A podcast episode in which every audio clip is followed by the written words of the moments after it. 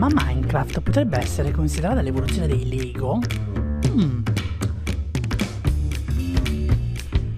Benvenuti e benvenuti in questo nuovo episodio di Museum Education Podcast. L'unico podcast al mondo che parla esclusivamente di educazione museale. Allora, oggi parleremo di tante cose, la puntata sarà abbastanza lunga.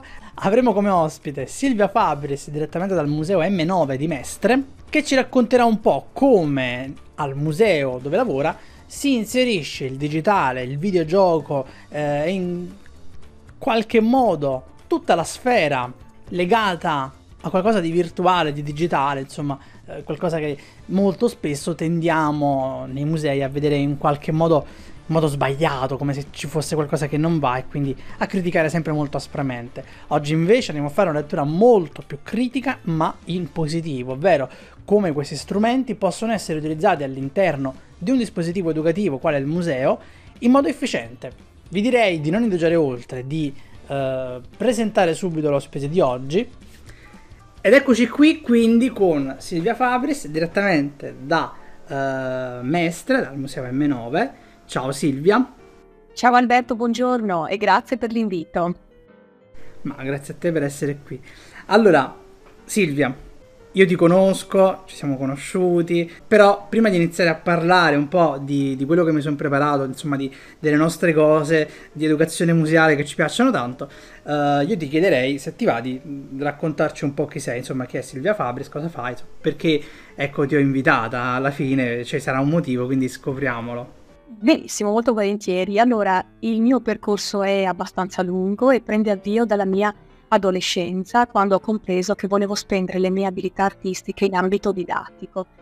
Io credo che nella, vista, nella vita scolastica e professionale di ognuno ci siano degli incontri che si rivelano illuminanti e determinanti per delineare i nostri percorsi. Anche nel mio caso, infatti, è stato proprio così. Sono tre i professori che hanno lasciato, diciamo, un segno in quarta superiore la mia insegnante di progettazione mi regalò all'epoca Arte come mestiere di Bruno Munari, un libro attualmente che segna eh, in maniera significativa la mia strada e apre le porte a una nuova visione. E questo diciamo è un, è un primo incontro felice. Poi durante gli anni dell'Accademia, io ho frequentato l'Accademia di Belle Arti a Venezia, incontrai altri due docenti che furono in assoluto le figure determinanti per la scelta poi di voler diventare un atelierista. Il primo di questi docenti mi fece conoscere la realtà pedagogica dei nidi emiliani e per la prima volta conobbi Reggio Children e la scuola di Loris Malaguzzi. E poi il secondo docente di pedagogia didattica dell'arte, a cui sono molto affezionata, mi fece conoscere il lavoro dell'equipe didattica del GAM di Bologna, che oggi si chiama Mambo, e con Dallari, Spadoni e Francucci feci uno stage formativo organizzato in collaborazione con l'Atelier des Enfants del Pompidou di Parigi proprio negli anni in cui io frequentavo l'accademia e questa formazione, devo dire, è stata molto significativa per come poi avrei affrontato i miei primi incarichi professionali. Io sono stata una consulente per musei, fondazioni, comuni e istituti scolastici fino a pochi anni fa ho alternato la mia attività di consulente didattica e del pensiero creativo all'attività editoriale per l'infanzia, quindi io ho sempre lavorato nella progettazione di libri eh, perché il mio indirizzo di studio all'Accademia mi ha permesso poi di diventare anche un'illustratrice, quindi ho sempre alternato questa attività editoriale a quella di consulente didattica, per cui fin dall'inizio ho frequentato le scuole, ho frequentato il mondo dei docenti, mi occupavo di formazione eh, legata all'immagine, al libro e alle discipline artistiche. E poi nel 2001 il, il Centro Culturale Candiani, che è una, un'istituzione molto grande del Comune di Venezia, mi chiamò per eh, mettere in piedi la sezione didattica New Media Education. In quegli anni era, come dire, un, un tema ancora poco sentito, erano forse anni in cui eh, si muovevano i primi passi nella, ne, nelle nuove tecnologie eh, per la didattica e, e, quindi nacque New Media Education, questo dipartimento dove ci furono i primi percorsi didattici che prevedevano l'approccio di strumenti multimediali. Questa è una sezione didattica ancora oggi molto viva, molto attiva. E poi da questa sezione didattica è nata una Poly4 Kids, tutto un altro dipartimento eh, che ingloba anche tutta l'attività teatrale per, per le scuole, per le famiglie. E finché nel 2017 la società che aveva l'incarico di sviluppare M9 Children, lo spin-off di M9, diciamo il dipartimento per la fascia dei più piccoli, mi chiamò per curare la progettazione. E così io approdo eh, nella grande famiglia di M9, mi sono occupata della progettazione di questo spazio, che è uno spazio altamente innovativo dal punto di vista della fruizione, uno spazio multimediale destinato alle scuole e alle famiglie durante i weekend e da lì poi sono rimasta eh, definitivamente, diciamo, ho trovato, eh, ho trovato casa, tra virgolette, e, e adesso mi occupo eh, di tutto il Dipartimento M9 Education che è molto vasto, che parte appunto dalla scuola dell'infanzia fino agli adulti. E questo è un po' il mio percorso professionale, quindi ho sempre lavorato eh, nel campo della progettazione didattica e spaziando però eh, tra diciamo strumenti considerati analogici a quelli più innovativi dal punto di vista.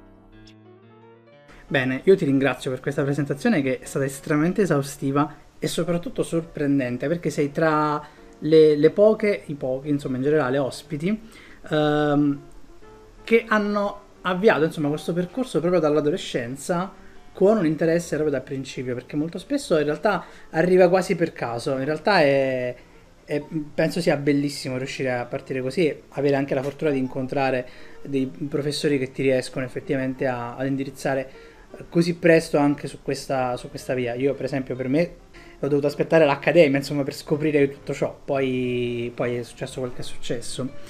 Hai anticipato un po' di cosine in realtà, perché giustamente tu hai parlato di anche M9, hai parlato anche di, eh, della sezione didattica di M9 che secondo me eh, è molto particolare, soprattutto è molto diversa rispetto a tutto ciò di cui ho parlato fino ad oggi sul podcast, eh, ma che in realtà rappresenta qualcosa di, di comune nel panorama museale nel mondo, insomma, ovvero un museo che non è un museo d'arte ma uh, non solo museo d'arte. Prima di addentrarci un po' sulle pratiche del museo, le pratiche educative, insomma tutto quanto, uh, dato che ecco l'educazione museale, eh, quello che dico, ma in realtà ci diciamo ormai spesso, eh, è qualcosa che eh, cambia a seconda del contesto, dei luoghi, delle persone, insomma è qualcosa di estremamente mutevole, quindi la domanda che cerco di fare spesso, anche se qualche volta mi sa che l'ho dimenticata, ad ogni ospite è che cos'è per te l'educazione museale, quindi proprio per, eh, per te Silvia, l'educazione museale che cos'è? Per me è la relazione che si crea tra eh, l'opera che si espone, il fruitore e il mediatore. È la relazione emotiva, esperienziale che abbiamo, tra virgolette, il dovere come operatori museali di innescare nei nostri ospiti che siano piccoli, che siano, me, che siano ragazzi, che siano adulti, eh, questa secondo me è la nostra responsabilità. È una responsabilità perché è una forma di investimento che si fa nelle giovani generazioni che saranno poi quelle che frequenteranno da adulti eh, i musei e porteranno a loro volta i propri figli. Quindi al di là del mezzo, al di là del, dello strumento e, e dell'investimento che un museo può fare, prima di tutto c'è la relazione che si crea. Se viene a mancare la relazione, io penso che vengano a mancare i presupposti del nostro lavoro, fondamentalmente.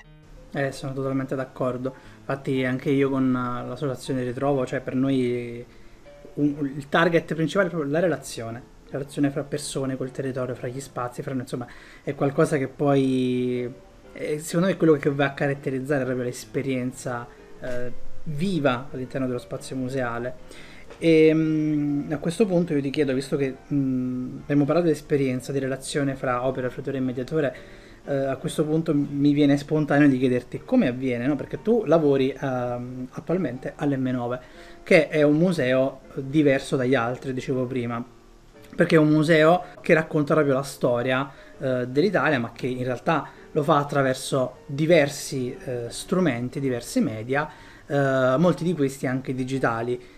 E spesso il digitale viene anche visto, no? Io ho, ho avuto il dis, tra parentesi, piacere, non molte settimane fa, eh, di ritrovarmi, diciamo, in un contesto abbastanza intellettuale, diciamo così, all'ascolto della parola digitale all'interno del museo nasce sempre, nasce ancora, no sempre, nasce ancora quella paura, quella cosa che magari è il distaccamento dalla realtà, secondo me una paura infondata ormai, perché comunque il digitale permette tante cose. Ma ecco, prima di andare sul digitale, ecco, magari se ti vedi raccontarci, cioè se ti va, se qui apposta raccontaci, raccontaci qualcosa ecco di come essenzialmente questa relazione fra opera, fruitore e mediatore avviene anche nelle tue pratiche, non soltanto nelle meno, ma proprio anche eh, tu insomma come, come lavori sotto questo aspetto e poi se vogliamo anche andare nello specifico mi piacerebbe sapere anche il, il ruolo che può avere il digitale visto, uh, visto il museo dove, dove lavori. Sì, eh, molto volentieri. Allora, come hai anticipato tu, M9 è un quasi viene definito un laboratorio di contemporaneità. Eh, rifletto sul presente in relazione ad un passato importante per progettare un futuro. Perché viene definito un laboratorio? Perché è un, uno spazio ad alto contenuto multimediale, uno spazio interattivo in cui le tecnologie avanzate e, e ambienti immersivi eh, sono messi a disposizione dell'apprendimento, appunto, per conoscere il passato, comprendere il presente e immaginare il futuro. E il museo naturalmente raccoglie una sfida di raccontare in modo avvincente il Novecento e lo fa eh, attraverso un linguaggio fortemente narrativo. Non c'è un bene un bene condiviso, un bene riconosciuto a livello internazionale. M9 è un museo di ultima generazione perché racconta attraverso la tecnologia. E nonostante questo, uno dei, uno dei nostri obiettivi fondamentali è quello di invitare l'utente, invitare lo spettatore ad essere, a costruire un'esperienza proattiva il vietato non toccare è davvero così nel nostro museo perché è necessario poter interagire con la tecnologia per potersi costruire l'esperienza. Naturalmente, quando io parlo di costruirsi l'esperienza, mi riferisco a livelli diversi di eh, approfondimento. E lo spettatore può costruire un'esperienza eh, su dei tempi e con delle modalità personali, quindi da solo, oppure può costruirsi un'esperienza utilizzando la mediazione. Lo strumento, in questo caso, lo strumento digitale e la possibilità di creare delle eh, esperienze immersive sono per noi degli strumenti prima di tutto. Non sono mai degli, degli obiettivi, se fosse così avremmo già chiuso. Non sono degli, degli, degli obiettivi da raggiungere, sono strumenti che mi permettono di analizzare la realtà con linguaggi e livelli di approfondimento diversi. Oggi il dibattito del digitale è ancora molto forte, ancora molto vivo perché è entrato nelle nostre vite in maniera ormai totalizzante. Anche nel rapporto con la scuola c'è sempre questa grande diatriba tra digitale sì e digitale no. Mm, ci vorrà ancora del tempo perché si instauri un rapporto squisitamente positivo e non conflittuale, perché c'è ancora molto pregiudizio sugli aspetti negativi del digitale. Ci sono? No, non è che non ci sono. Uno dei nostri compiti e delle nostre mission è quello di lavorare sulla media education, cioè eh, dobbiamo educare, tra virgolette, i nostri fruitori, soprattutto quelli più giovani, eh, ad un uso consapevole della tecnologia, perché la tecnologia è a favore dell'uomo. Se la so utilizzare, se la uso per i miei edu- per i miei obiettivi è un grande alleato. Io che mi occupo di progettazione educativa, eh, il digitale nel senso più ampio del termine, poi magari possiamo approfondire alcuni strumenti che potrebbero diventare interessanti, ehm, diventano, sono per me delle esche educative. quando quello strumento riesce a coinvolgere quella fascia di popolazione che normalmente non entra in museo perché ha avuto comunque un background culturale molto diverso da, dagli appassionati d'arte, dagli, dagli appassionati di cultura, se quello strumento riesce a coinvolgere anche quegli eh, utenti che fanno fatica, quei ragazzi che normalmente nella lezione frontale a scuola eh, fanno fatica ad emergere, fanno fatica ad essere dei leader, fanno fatica a far, usci- a far ehm, uscire il loro potenziale, ecco, se quello strumento diventa un'esca di coinvolgimento, allora il mio obiettivo è raggiunto. Il digitale deve essere dalla nostra parte quando diventa strumento di ricerca, quando diventa strumento di approfondimento, quando diventa eh, uno strumento di coinvolgimento eh, positivo anche in termini didattici. Quindi M9 ha un po' questa responsabilità naturalmente, ce l'ha perché eh, di fatto eh, il nostro museo è esclusivamente multimediale dalla A alla Z, deve avere questo compito, deve riuscire a educare consapevolmente i cittadini eh, a, al potenziale che vi può offrire il um, digitale, ma mai con un rapporto di sudditanza, mai con un rapporto passivo, sempre mettendo al centro la persona, le sue capacità creative e, e realizzative. Una frase per me importante che la prendo dal, dal, dalla, dal pensiero di Bruno Munari è proprio questa. Non ti dico mai che cosa fare, ma ti spiego come usare quegli strumenti, perché poi il protagonista di questa esperienza formativa sei tu con la tua formazione, con il tuo vissuto, con il tuo background. Quindi nella progettazione dei nostri laboratori noi partiamo da questo concetto. E la persona al centro dell'esperienza. Poi a seconda degli obiettivi che voglio raggiungere e delle sezioni che voglio approfondire, scelgo determinati strumenti. Non sempre sono strumenti digitali, molte volte i nostri percorsi eh, seguono una progettazione diciamo tradizionale e dove si usano solamente strumenti analogici, perché eh, lo strumento digitale per me è uno strumento come può essere il pennello, come può essere la lavagna luminosa, come può essere il videoproiettore, come può essere la scelta di quella tecnica pittorica piuttosto di una. Ascolta Silvia, ehm, a parte vabbè io condivido appieno, infatti molto spesso lo vediamo, perché lo vediamo spessissimo, non solo in Italia, dovunque, eh, l'uso della tecnologia fine a se stessa, molto tautologica per usare un termine proprio eh, di quelli che fanno tanto gola, ovvero quindi cioè, l'uso fine a se stesso e non come strumento per... Eh, tra l'altro poi io molto spesso lo, lo applichiamo anche all'arte in generale, quindi l'arte non come fine ultimo, ma come strumento di crescita, come strumento eh, di educazione, insomma, se, se, la prendiamo dal punto, dal, educazione come, come termine, diciamo, nella sua accezione più positiva, ecco. Io leggevo anche un po', non mi sono mai, cioè non ho mai sperimentato in prima persona la pratica che c'è all'M9, ma c'è anche un forte, una forte componente eh, del territorio. Cioè, mi hanno anche detto, insomma, mi hanno sempre raccontato come le pratiche che avvengono all'interno del museo M9 hanno una ricaduta sul territorio molto forte. Secondo me questo è molto importante. Quindi ti faccio due domande in una. Ti vai di raccontarci magari come effettivamente poi il territorio viene coinvolto e comunque è un territorio particolare perché comunque Venezia è lì vicino, quindi subisce no, un po' quella pratica dell'overtourism e, e, Mestre, insomma è una, è una, dinamica molto particolare. Uh, quindi come avviene questo rapporto col territorio e poi se ti vai di raccontarci anche qualche episodio di attività uh, dove non soltanto c'è l'uso del digitale in un modo magari eh, inaspettato per molti musei, diciamo, diciamo, così, ma anche un'attività dove magari c'è un coinvolgimento del territorio, quindi collegandomi.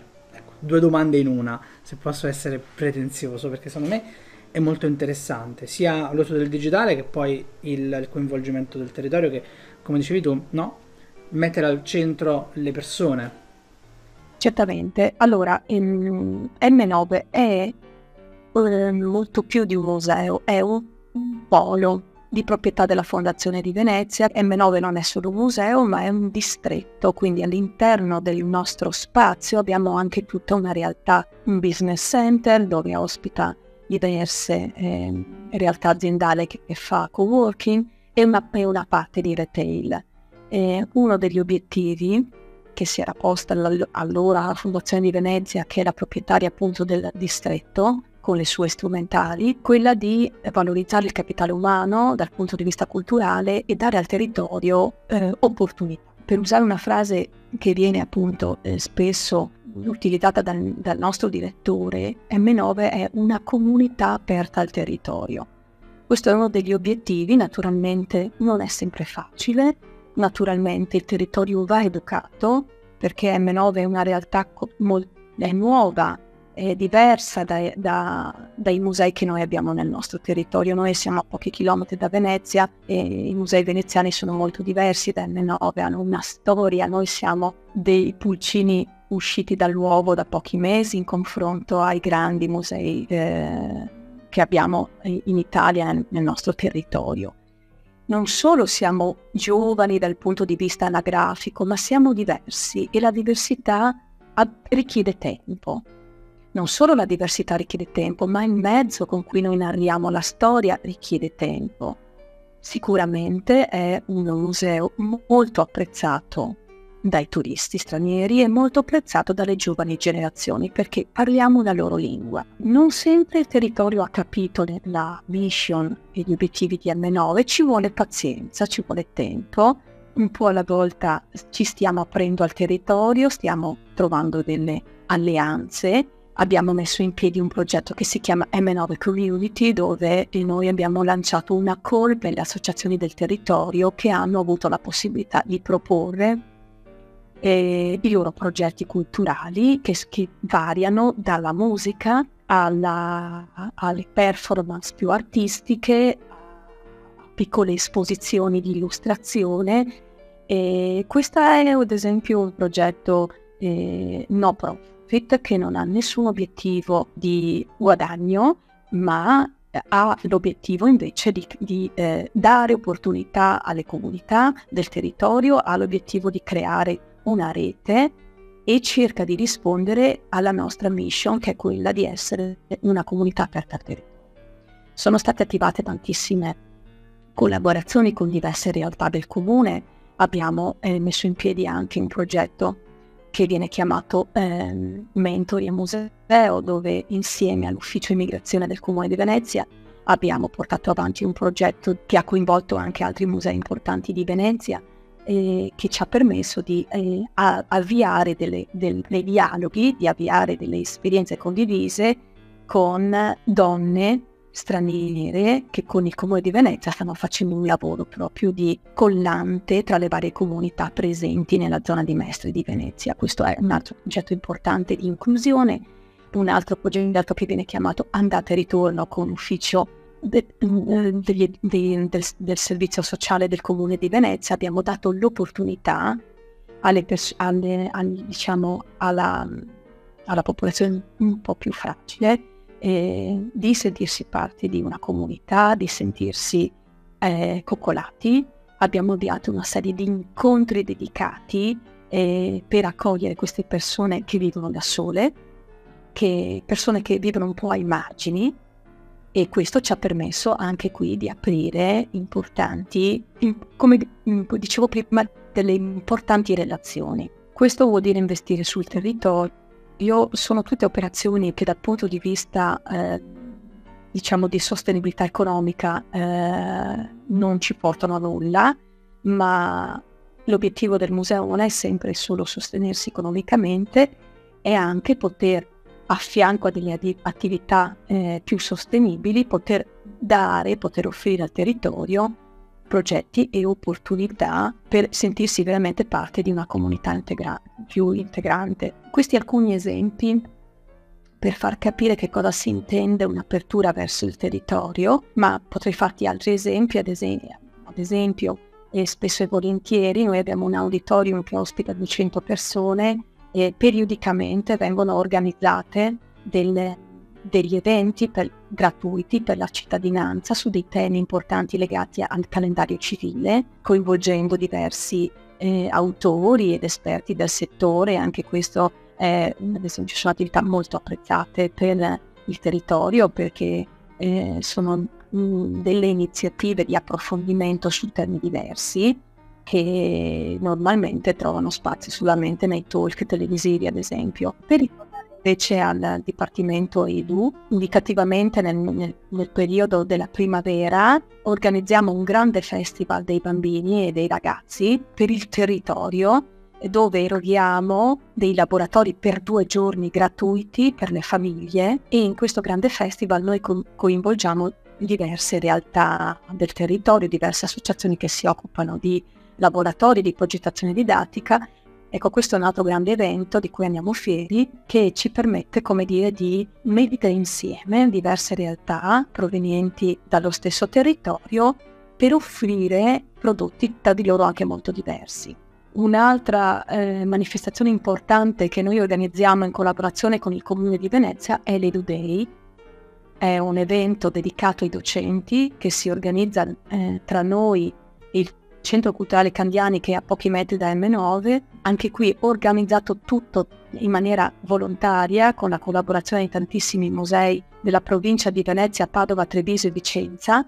È un gran, una, una giornata intera dedicata ai docenti dove diversi musei si riuniscono insieme per presentare la loro proposta educativa, quindi una sorta di grande fiera. Ecco, questo è un, ad esempio un'iniziativa nata in maniera spontanea, eh, senza l'aiuto della regione, senza l'aiuto di nessuno dal punto di vista istituzionale, ma è nata proprio dalla buona volontà di ognuno di noi nel mettersi in rete e nel fare squadra per poter eh, ad esempio offrire una giornata intera ai docenti sulle nostre diverse proposte eh, didattiche. Ehm, in, noi siamo molto diversi, non abbiamo eh, timore di, come dire, non c'è una rivalità perché ogni museo ha una sua identità ben chiara e ben definita e quindi questa è la nostra forza, l'essere eh, realtà che hanno una propria identità specifica. No, questo è secondo me una figata, mi permetto un termine poco, no? Uh, soprattutto il festival uh, primaverile per tutti a, a, me è una cosa che farebbe impazzire completamente. E non ti nascondo che eh, io in quest'ultimo periodo stavo pensando qualcosa proprio di questo tipo quindi mi strainteressa tantissimo anche il fatto che una invece, invece no, Yedo Day questa cosa nata anche spontaneamente è molto importante perché in realtà è una cosa molto complessa da organizzare e pensare che sia nata spontaneamente è importantissimo. Ascolta, c'è qualche uh, attività proprio, qualche laboratorio che magari più vorresti ecco riproporre? C'è qualcosa che più uh, magari ti è piaciuto fare, qualcosa di un'attività sia con i bambini, con i grandi, insomma, qualcosa che ci vuoi raccontare proprio nello specifico, qualche pratica? Sì, allora ehm, abbiamo due, eh, nell'area diciamo più tecnologica, nell'area STEM, eh, ci sono due eventi importanti che mi piacerebbe raccontarvi perché può essere un esempio di buona pratica quando parliamo di innovazione eh, didattica, in, utilizzando appunto la tecnologia, è ehm, l'utilizzo de, dello strumento Minecraft Education Edition, che è un, una piattaforma videoludica eh, molto famosa tra i nostri figli, tra i nostri ragazzi, perché è uno dei, dei videogiochi più eh, venduti al mondo. Perché vi parlo di questa piattaforma videoludica? Perché, ad esempio, questo è un, un caso, diciamo un, un, case study, felice case study dove si dimostra eh, come la tecnologia può, può avere veramente delle potenzialità in termini questa piattaforma ehm, qualche anno fa Microsoft ha utilizzato i diritti, ha acquistato i diritti dalla casa produttrice e ha progettato la versione Minecraft Education Edition, che è una versione limitata e specificatamente venduta per le scuole e le realtà educative e le realtà culturali. La piattaforma mi consente di lavorare su temi importanti che normalmente a scuola vengono eh, erogati, diciamo così, eh, in maniera molto tradizionale, molto frontale. Ecco, questa piattaforma, ad esempio, mi permette di lavorare su temi legati all'Agenda 2030, mi permette di lavorare sulla cittadinanza attiva, perché si prende possesso del, ter- del proprio territorio e ehm, con, con strumenti, diciamo, videoludici io riesco virtualmente a mettere in piedi una possibile progettazione urbana. Mi spiego meglio. Uno dei nostri laboratori consiste nel eh, coinvolgere ed invitare le classi a fare delle riflessioni sui propri territori di appartenenza, provare a progettare delle um, situazioni, delle, delle realtà culturali e sociali mancanti e lo si fa proprio facendo un'analisi del territorio. Per farlo i ragazzi vengono invitati ad uscire dalle proprie classi, prendere possesso del territorio in cui si vive e per farlo bisogna intervistare i politici, intervistare i consigli comunali delle, dei propri paesi, delle proprie città, le municipalità se parliamo di grandi, di grandi capoluoghi. Bisogna prendere possesso cercando di parlare con i governatori.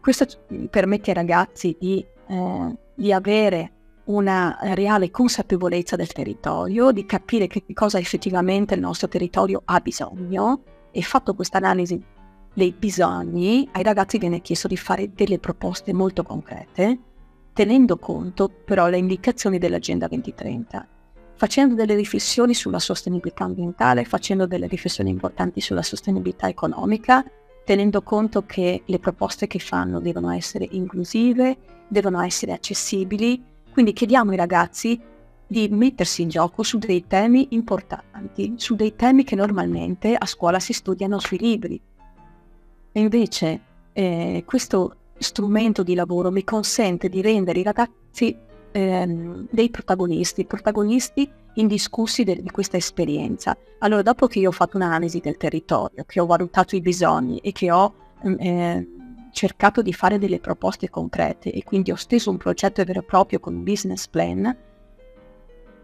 chiedo ai ragazzi di realizzare questo progetto virtualmente attraverso Minecraft. Minecraft è una piattaforma meravigliosa da questo punto di vista perché ci permette di creare mondi virtuali costruiti da noi, quindi mattoncino per mattoncino si costruiscono i propri edifici, si possono scegliere i materiali, si possono scegliere gli spessori, ehm, ci sono tantissime opportunità. Quindi quando si parla di strumento di edutainment che ha dei fini eh, didattici si parla proprio di questo. Quando lo strumento mi concede di fare delle riflessioni importanti e mi permette con una modalità divertente, tra virgolette, una, mod- una modalità ludica, di raggiungere quegli obiettivi formativi che normalmente si raggiungono con, delle, con degli approcci frontali, allora ecco che parliamo di didattica innovativa. Questo è uno strumento, ad esempio, molto inclusivo, è uno strumento che ribalta completamente il ruolo del docente, perché i docenti di fronte alla performance eh, data da queste piattaforme di solito sono assolutamente incapaci. Non, non, è, non, è, genera- non è della nostra generazione questo linguaggio, quindi l'adulto è sempre molto spaventato eh, di fronte a queste attività didattiche, ma poi si rende conto che la sua funzione non è quella di spiegare ai ragazzi come si usa la, la piattaforma, perché i ragazzi lo sanno molto bene, molto meglio di noi, sono loro che lo spiegano a noi. La funzione docente è quella di, come, come anche la nostra, è quella di tenere la barra dritta sugli obiettivi da raggiungere, essere i punti di riferimento per la progettazione e per l'analisi. Dopodiché l'aspetto performativo, ci sono i ragazzi che ci pensano, a spiegarti come si realizza quel mondo virtuale. Quindi quando si parla di ribaltamento dei ruoli, si parla proprio di questo, il docente viene accompagnato dallo studente e viceversa. È una cosa meravigliosa anche, non soltanto per questo, ma secondo me anche per il fatto che eh, si utilizza lo strumento videogioco che no, prima ci siamo detti il digitale eh, che viene ancora oggi eh, molto demonizzato, il videogioco secondo me ancora molto di più, eppure il videogioco volendo o non volendo ha e avrà un ruolo educativo all'interno delle nuove generazioni sempre più forte. Anche se noi magari cerchiamo di, di, di, far finta che non sia così, però purtroppo, cioè, purtroppo per fortuna sarà così, quindi riuscire a capire come poi quello strumento che sarà inevitabilmente una componente fondamentale, che, è già in realtà una componente fondamentale eh, a livello planetario, in realtà ci mette in una condizione di, di riuscire anche a modificare la percezione dello strumento per la persona che sta eh, sì giocando magari a casa con il proprio videogioco, però in realtà avendo sperimentato anche un modo di giocare molto più consapevole, magari di eh, sviluppo anche di processi creativi, avrà poi anche una ricaduta su quello che è, è la quotidianità magari per quella persona, anche perché poi Minecraft è un po' come se fosse un Lego però digitale, quindi si presta molto bene a tantissime cose. In realtà io non conoscevo questa uh, Education Edition di Minecraft e penso sia geniale anche perché io in qualche, in qualche esame qualche anno fa eh, ricordo che mettevo in mezzo l'argomento videogioco come strumento educativo ma perché eh, volendo o non volendo lo è nel bene e nel male e quindi stra interessante in realtà ehm, mi dicevi volevi um, tu avevi detto due progetti oppure era questo qui? No, poi volevo parlarvi velocemente anche della, della challenge, la First Lego League, che è una challenge internazionale firmata Lego, di cui noi siamo eh, rappresentanti per il nord-est. Questo ad esempio è una, un evento molto importante per noi che muove eh, le squadre del Veneto, del Trentino e di Fri- del Friuli che convogliano il M9, tre giorni di sfide a partire dai 9 ai 16 anni dove anche in questo caso la robotica diventa eh, uno strumento molto interessante per progettare eh, e mettersi in discussione su temi dell'attualità molto importanti. Ogni anno la challenge lancia una sfida diversa, lo scorso anno ehm, l'energia, il problema energetico, il trasferimento e la produzione, l'autoproduzione e, e tutti gli aspetti legati alla, alla gestione energetica. Quest'anno invece il tema è legato ai musei, quindi ancora di più siamo felici di essere partner di questo grande evento, quindi il mondo della cultura attraverso le istituzioni museali. Quindi i ragazzi per sei mesi lavorano sul proget- sulla progettazione eh, di questa sfida, che non è solo una sfida a tempo, naturalmente, tutte le squadre hanno gli stessi strumenti e gli stessi e le stesse mission, le, dei tavoli gara dove devono studiare eh, la loro competizione, ma oltre a questo l'aspetto più interessante per noi è la valutazione del progetto scientifico, perché questi, queste squadre vengono analizzate da un team di giudici che sono dei professionisti del settore che noi reclutiamo tutti gli anni a seconda del tema e quindi la cosa interessante è che quello che noi chiediamo ai ragazzi, cioè una grande presa di responsabilità e un grande lavoro, poi deve essere valutato in ugual misura da un team di professionisti. Quindi l'anno scorso nel, nel nostro team di giudici avevamo dei ricercatori del CNR sull'energia, avevamo dei manager, eh, avevamo degli architetti, avevamo dei professori universitari e questa è una cosa eh, che ci fa molto piacere, nel senso che mm, ci, ci convince che la strada per eh, rendere qualità alle nostre attività e per rendere veramente eh, interessante l'esperienza dei giovani sia quella di dar loro eh, grande fiducia.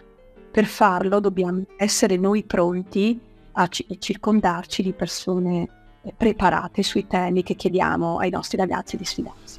Sono veramente d'accordo. Poi la responsabilità in realtà, cioè la responsabilizzazione eh, aiuta tantissimo alla crescita.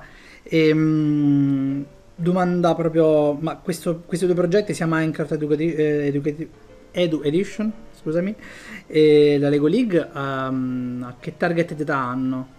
Allora, la challenge della First Lego League eh, parte dai 9 anni e arriva ai 16 quindi diciamo ehm, l'ultimo, il, il, secondo ciclo della scuola primaria, tutta la secondaria di primo e il biennio della secondaria del secondo. Invece il, il progetto di Minecraft in realtà su livelli diversi di approfondimento noi partiamo dalla, dalla primaria e, arriva, e arriviamo al biennio della secondaria di secondo grado. Con questa piattaforma aggiungo che durante il periodo del lockdown è stato una, uno degli strumenti di maggior successo eh, per le scuole, per, gli, per i ragazzi in, in, in, DAD. E lo abbiamo avuto conferma eh, da, da, docenti che ci hanno scritto e ci hanno ringraziato perché sostenevano che fosse l'unico eh, progetto che manteneva, inter- che manteneva vivo il loro interesse, che riusciva, riusciva a mantenere unito il gruppo e soprattutto, ma questo non solo durante il periodo della pandemia, ad esempio questo è uno strumento che consente ai ragazzi meno brillanti, agli ultimi della classe, a quelli che normalmente non emergono mai e fanno fatica ad essere dei leader per diverse ragioni, è uno strumento che aiuta molto anche in questo, nel senso che riesce a ribaltare non solo il ruolo tra docente e ragazzo, ma anche va a rivalutare, a valutare, a dare delle opportunità a quei ragazzi che normalmente vivono la scuola con sofferenza. E quindi quando si parla di inclusività si intende anche questo. No, ma infatti penso sia un progetto meraviglioso. Poi post puntata ti aggiungo anche qualcosina. Ascolta, ultimissima domanda prima di chiederti qualche consiglio. Uh, proprio da rispondere a bruciapelo, cioè proprio una frase così. C'è qualcosa che magari anche vedendola da altri musei, uh, altri centri educativi, qualcosa che avresti sempre voluto sperimentare, provare, ma non hai mai avuto l'occasione, la possibilità, o insomma, quella cosa che dice cavolo quanto avrei voluto provarla, però non è mai saltato fuori il, il momento, il modo di farlo. Eh, sì, ci penso da un po' e, e vediamo se riesco a, in questo, in questo intento, mi piacerebbe molto eh, organizzare una notte al museo con gli adulti. Noi lo, lo facciamo già con i bambini, abbiamo cinque appuntamenti nell'arco dell'anno su, sul, um, su, su, eventi importanti come la festa di Halloween, come il periodo natalizio, il fe- periodo del carnevale, eccetera e lo facciamo appunto per, ehm, per, ragazzi senza genitori, ma una cosa che avrei sempre voluto fare è un po' perché a volte ce lo chiedono e un po' perché potrebbe essere una sfida interessante farlo per gli adulti. Devo trovare le modalità giuste, devo capire come presentarlo, devo capire l'aspetto logistico, però è una cosa che mi piacerebbe molto. Allora, nel caso io sono, mi autoinvito assolutamente tra i primi, senza dubbio. Molto volentieri Alberto, molto volentieri. Allora, io quindi ti farei quest'ultima giusta domanda di rito, che è quella domanda che faccio a tutti quanti, tutte le persone che passano di qui. Se ci vuoi dare qualche consiglio, che può essere anche semplicemente un consiglio di vita, oppure bibliografia, un libro, un testo, un video, un film, una serie, qualsiasi cosa che secondo te magari possa uh, aiutare ad indirizzarci verso questo percorso, anche per chi magari questo percorso lo ha già avviato da molto tempo e quindi magari vuole approfondire qualcosa, insomma, un consiglio in generale. Ok, allora, ehm, lascerei stare i manuali più specifici dell'operatore museale perché credo che i nostri ascoltatori siano già tutti operatori del settore, siano tutti comunque eh, persone che hanno una competenza, che hanno un background formativo e che conoscono già eh, una buona parte delle nostre bibliografie, insomma. Per cui mi sposterei su dei mm, testi che sono po' più generici, nel senso che forse al di là del lavoro che si fa, eh, fanno bene a tutti. E mi verrebbe in mente eh, come primo libro da consigliare se si vuole lavorare con giovani, quindi con adolescenti ma anche adulti, eh, La forza ne- del dialogo nell'era digitale, la conversazione necessaria. Questo è un manuale di Sherry Tarker. Ecco, mh, mm, questo è un libro che ci che ci, effettivamente ci aiuta a capire l'era in cui viviamo, ci aiuta a capire come sono cambiate le nazioni, i rapporti tra di noi, proprio come conseguenza dell'avanzamento del digitale. Altri due libri che mi, che mi, così, mi sento di consigliare, ma eh, che sono molto ampi.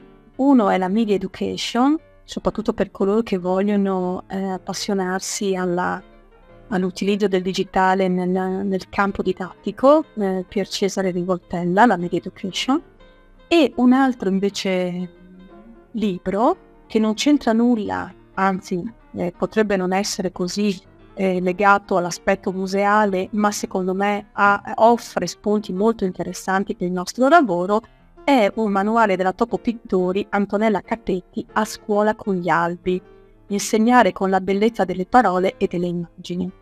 Lei è un'insegnante di scuola primaria appassionata di albi illustrati e lei ci racconta come costruire dei percorsi educativi utilizzando gli albi di qualità. Anche io personalmente li utilizzo molto nel mio lavoro e credo che possa essere uno strumento molto interessante per chi si approccia a questo mondo. Bene, bene, io ti ringrazio Silvia per averci fatto compagnia. Grazie questa... a te in questa domenica mattina, perché sarà una domenica mattina quando andrà in onda l'episodio. E ehm, io devo assolutamente venire a trovarvi, per forza, cioè dopo che mi hai raccontato tutte queste, tutte queste cose. Anche perché c'è molto di più, quindi devi venirci a trovare, sì. Eh, chiaramente. Sì, ma, ma, male che va, facciamo, possiamo anche fare un podcast a parte soltanto M9, perché ci sarebbero di cose da raccontare, chiaramente il tempo, eh, il tempo poi non, non basterebbe. Va bene, Silvia, io ti ringrazio ancora, ti saluto. Grazie e grazie agli, agli ascoltatori. Niente, allora ci vediamo sicuramente alla prossima e magari di persona e non online. Assolutamente, ti aspetto molto volentieri. Arrivederci. ciao, ciao, ciao, ciao Silvia. Bene, per questo episodio è tutto. Io vi ricordo che uh, potete restare aggiornati su uh, tutto quello che succede intorno al podcast, intorno anche um, al mondo dell'educazione museale, secondo me su Instagram, tellurio uh, underscore educatore museale ed museale.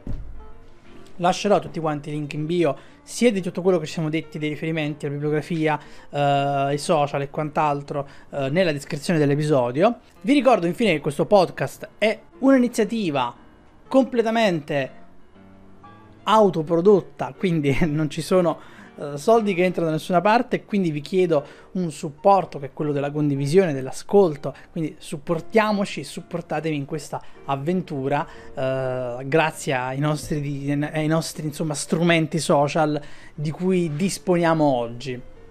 Bene, io vi saluto, ci vediamo domenica prossima, sempre alle ore 12, con un nuovo episodio di Museum Education Podcast. E niente, ricordatevi che insomma i Lego sono molto importanti, così come anche Minecraft. E ci vediamo la prossima volta. Ciao!